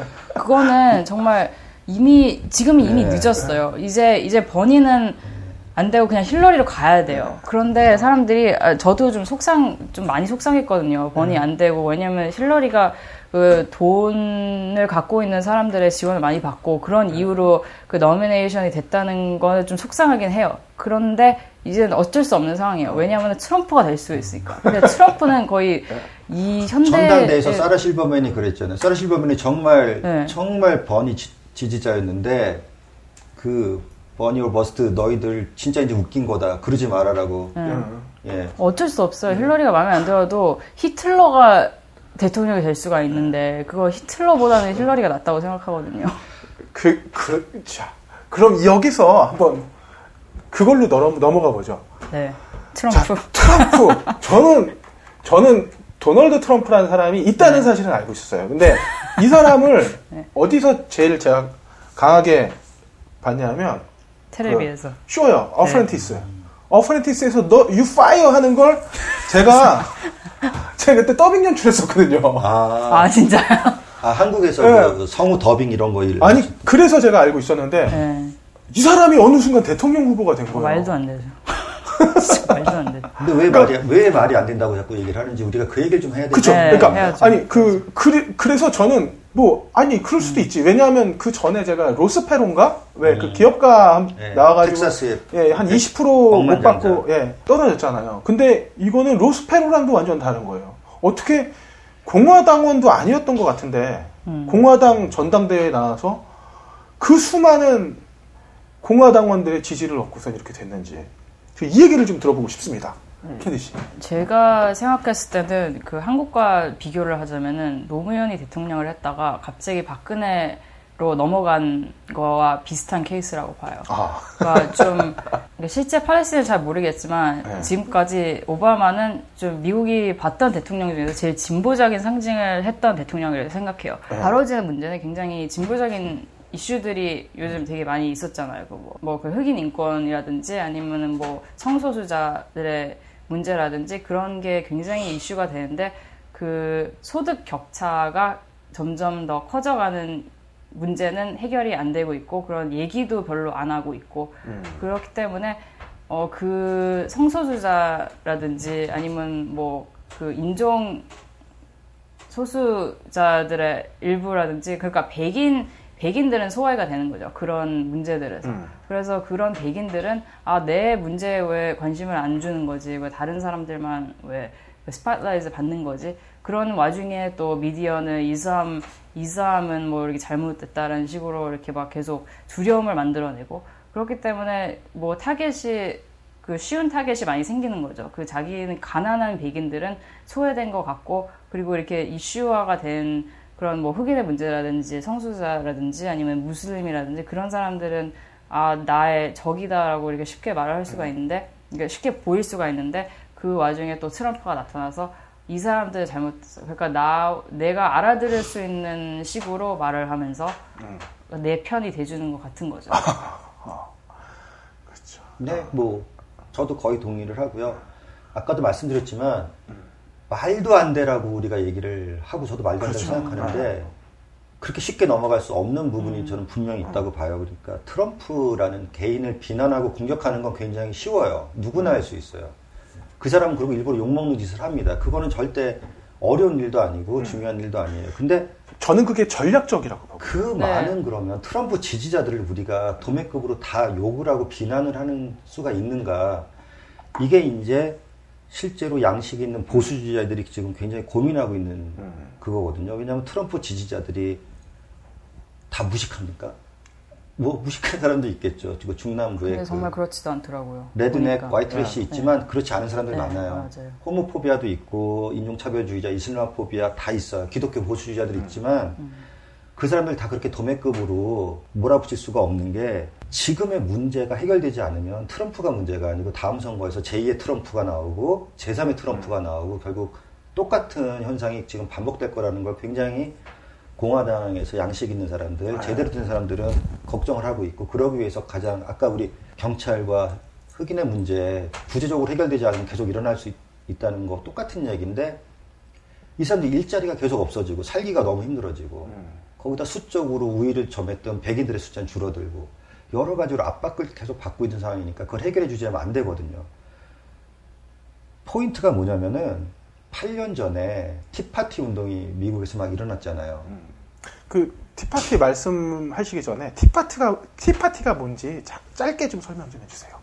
음, 2008년도에 그 우리나라 치면 IMF죠. IMF 네. 이후와 이전이 굉장히 한국이 분위기가 많이 다르죠. 그렇죠. 예, 미국도 마찬가지예요. 아, 그 외환위기. 외환위기, 그 금융위기 이후에 이제 굉장히 많이 하는데 금융권 잘 사는 사람들, 그 1%들 이런 사람들에 대한 어떤 증오와 적개심 그리고 그동안 우리를 그래도 적어도 미들 클래스 못 사는 사람들을 위해서 그나마 신용이라도 한다고 믿었던 그런 기득권 세력, 정치인 세력, 엘리트, 미디어 이런 거에 대한 굉장히 그 보수적인 사람들의 분노가 현상적으로는 풀뿌리 형태로 나타난 거, 자생적으로 나타나서 정치 운동화 했던 건데 사실은 그게 자생이라고 볼 수가 없는 게 굉장히 파워랑 돈을 가진 음. 대표적인 게 카치 브라더스라고 있잖아요. 그 백만 억만장자 형제들이 뒤에서 다 이렇게 밀어주고 음. 칼 로브 같은 이런 보수적인 싱크탱크를 가진 사람들이 다 이렇게 조종을 하긴 했지만 그런 것들 때문에 뉴욕 저기 미국의 상원 하원 전부 공화당으로 넘어갔죠. 그런 이제 정치적인 굉장히 아. 보수적이고 극우적이고 백인 우월주의적이고 이런 이제 형태를 많이 띄었는데 그러니까 제가 말씀드리고 싶은 것도 그거예요. 그렇다면은 그 티파티 운동의 황태자가 마크 루비오나 그 떨어졌던 테드 크루즈 이런 애들이었거든요. 네. 트럼프가 손쉽게 물리쳤잖아요. 테드 크루즈를. 어. 티파티 운동이 그때 한참일 때 상징적인 사건이 뭐였냐면은 공화당이 결국은 1% 기득권자를 위한 정당이에요. 실제로 정책도 그렇고 이미지도 그래요. 근데 얘네들 어쨌든 1%를 위한 정당이지만 선거는 표가 있어야 되잖아요. 그럼 이 사람들이 기대는 거는 백인 중남부에 있는 노동계층이에요, 사실. 그리고 기독교 복음주의자들. 이런 계층들이 사실은 그, 그동안 공화당을 밀어줬던 그 사람들이고, 그 사람들도 결국은 아무리 얘네들이 실제로 정책들은 자기랑 상관없는 걸 하더라도 밀어줬었는데, 이제는 더 이상 속질 않는 거예요. 쟤네들은 립 서비스만 한다. 우리를 위해서 하는 건 결국은 아무것도 없다. 음. 거기다가 얘네들의 실제 분노는 안에서 막 부글부글 끓고 있어요. 자기들 공장 뺏겨가지고 멕시코로 가고 자기가 볼때 음. 이슬람 애들은 미국 애들 잡아가지고 목 잘라버리고 여기저기서 테러 일으키고 난리가 났는데 아무도 그 문제에 대해서 솔직하게 말을 할 수 있는 사람이 없는 거예요. 왜냐하면 정치인들은 그런 말을 하는 순간에 아무리 생각은 그래도 말을 내는 순간에 정치 생명이 끝나요. 정치적으로 올바르지 않은 말을 하는 순간에. 도널드 트럼프는 그런 게 없는 사람이죠. 이 세상에서 어떤 정치인이 정치인뿐만이 아니고 하원의원, 상원의원 출마한 사람도 아니고 대통령 출마한 사람이 Mexican을 갖다가 rapist라고 얘기를 하고 무슬림을 갖다가 이민을 못하게 하겠다고 하고 이런 말도 안 되는 마치 뭐 섶을 지고 불에 뛰어 들어가는 거 자기 생명을 그냥 정치 생명을 끊어버릴 것 같은 그런 말도 안 되는 얘기를 하고 거기다가 유권자의 반이 여자들을 그렇게까지 비하하는 얘기를 하는데 확 일어나는 건 뭐였냐면 이 바로 중남부 노동계층. 약간은 지식과 이런 게 좀 떨어지고 경제적으로 굉장히 취약한 남성 백인들한테 담비 같은 존재였던 거예요. 막힌 속을 확 그냥 다 뚫어준 거예요, 트럼프가. 그러니까 쉽게 얘기하면 내가 얘기하고 싶은데 못했던 것들. 네. 사실 내 속마음은 그렇지 않은데 그 가식적으로 행동해야만 했던 것들을 그 대통령 후보라는 사람이 그 사람들이 질러버리니까. 기본적으로 PC 마인드가 있어서 자기도 얘기를 못했는데. 아. 그러니까 그게 얼마나 속이 시원하겠어요. 8년 동안 똥 참다가 변비약 거죠. 거기다가 트럼프가 굉장히 영민한 게 네. 정말 중요한 건 또 지켜줘요. 뭐냐면은 티, 티파티 뭐 공화당 애들이 사실은 기업 정책 위주고 네. 뭐 자유무역이라든지 신자유 정책 위주이기 때문에 그 부분은 사실은 또 살짝 안 건드리는데 이- 얘는 거침없이 해외 나간 공장 다 불러오겠다. 네. 아. 보호주역, 보호무역주의는 사실은 민주당이 더 그렇거든요. 공화당은 아, 사실은 그렇죠. 더 자유무역적인데 그런 거 지켜주죠.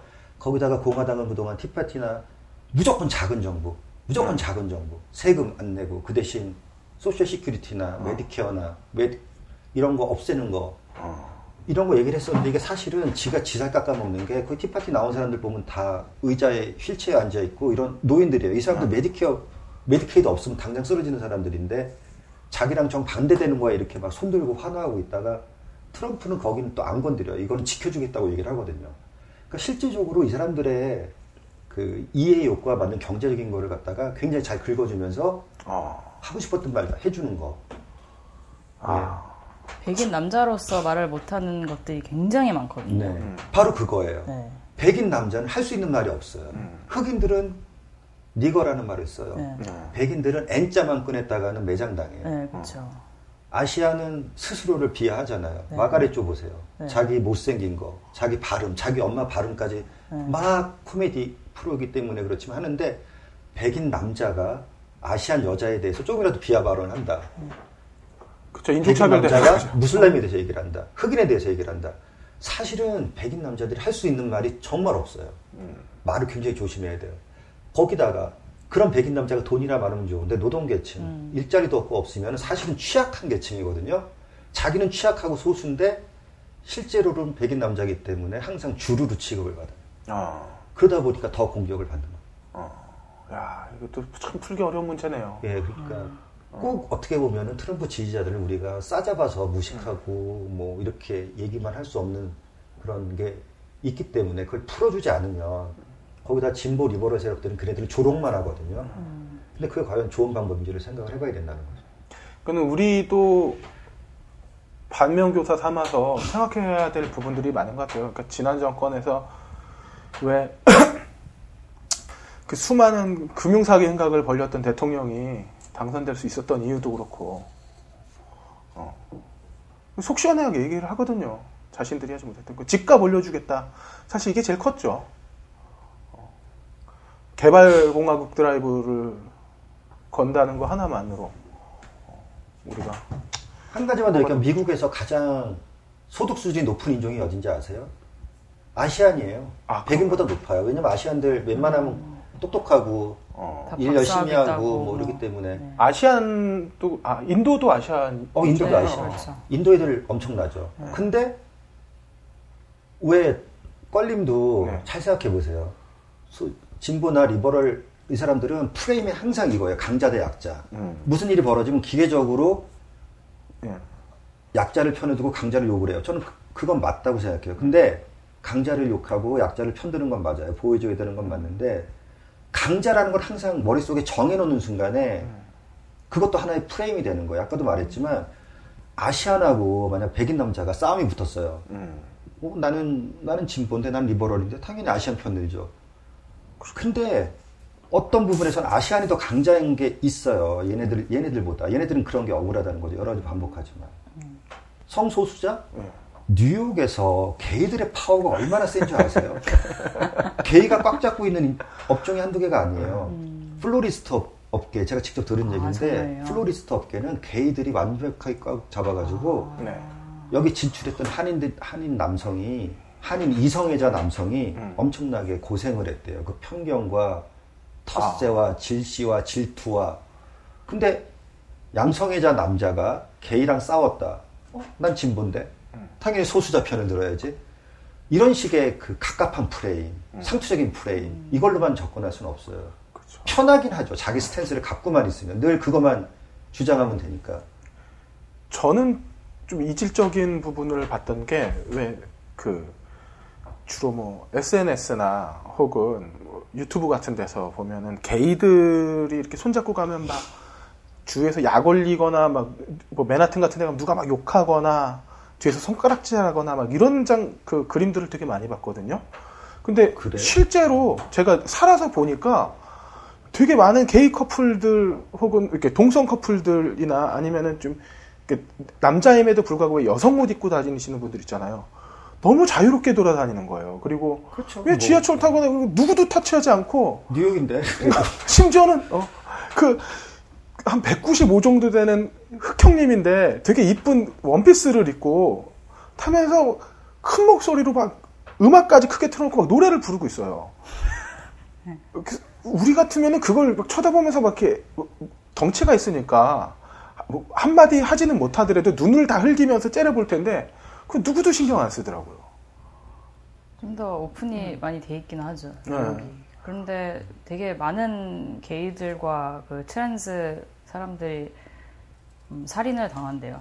뉴욕에서도 그렇고. 아, 그래요? 네, 혐오 범죄가, 게이라는 예. 네, 혐오 범죄. 뉴욕에서는 총기 휴대가 아예 안 되잖아요.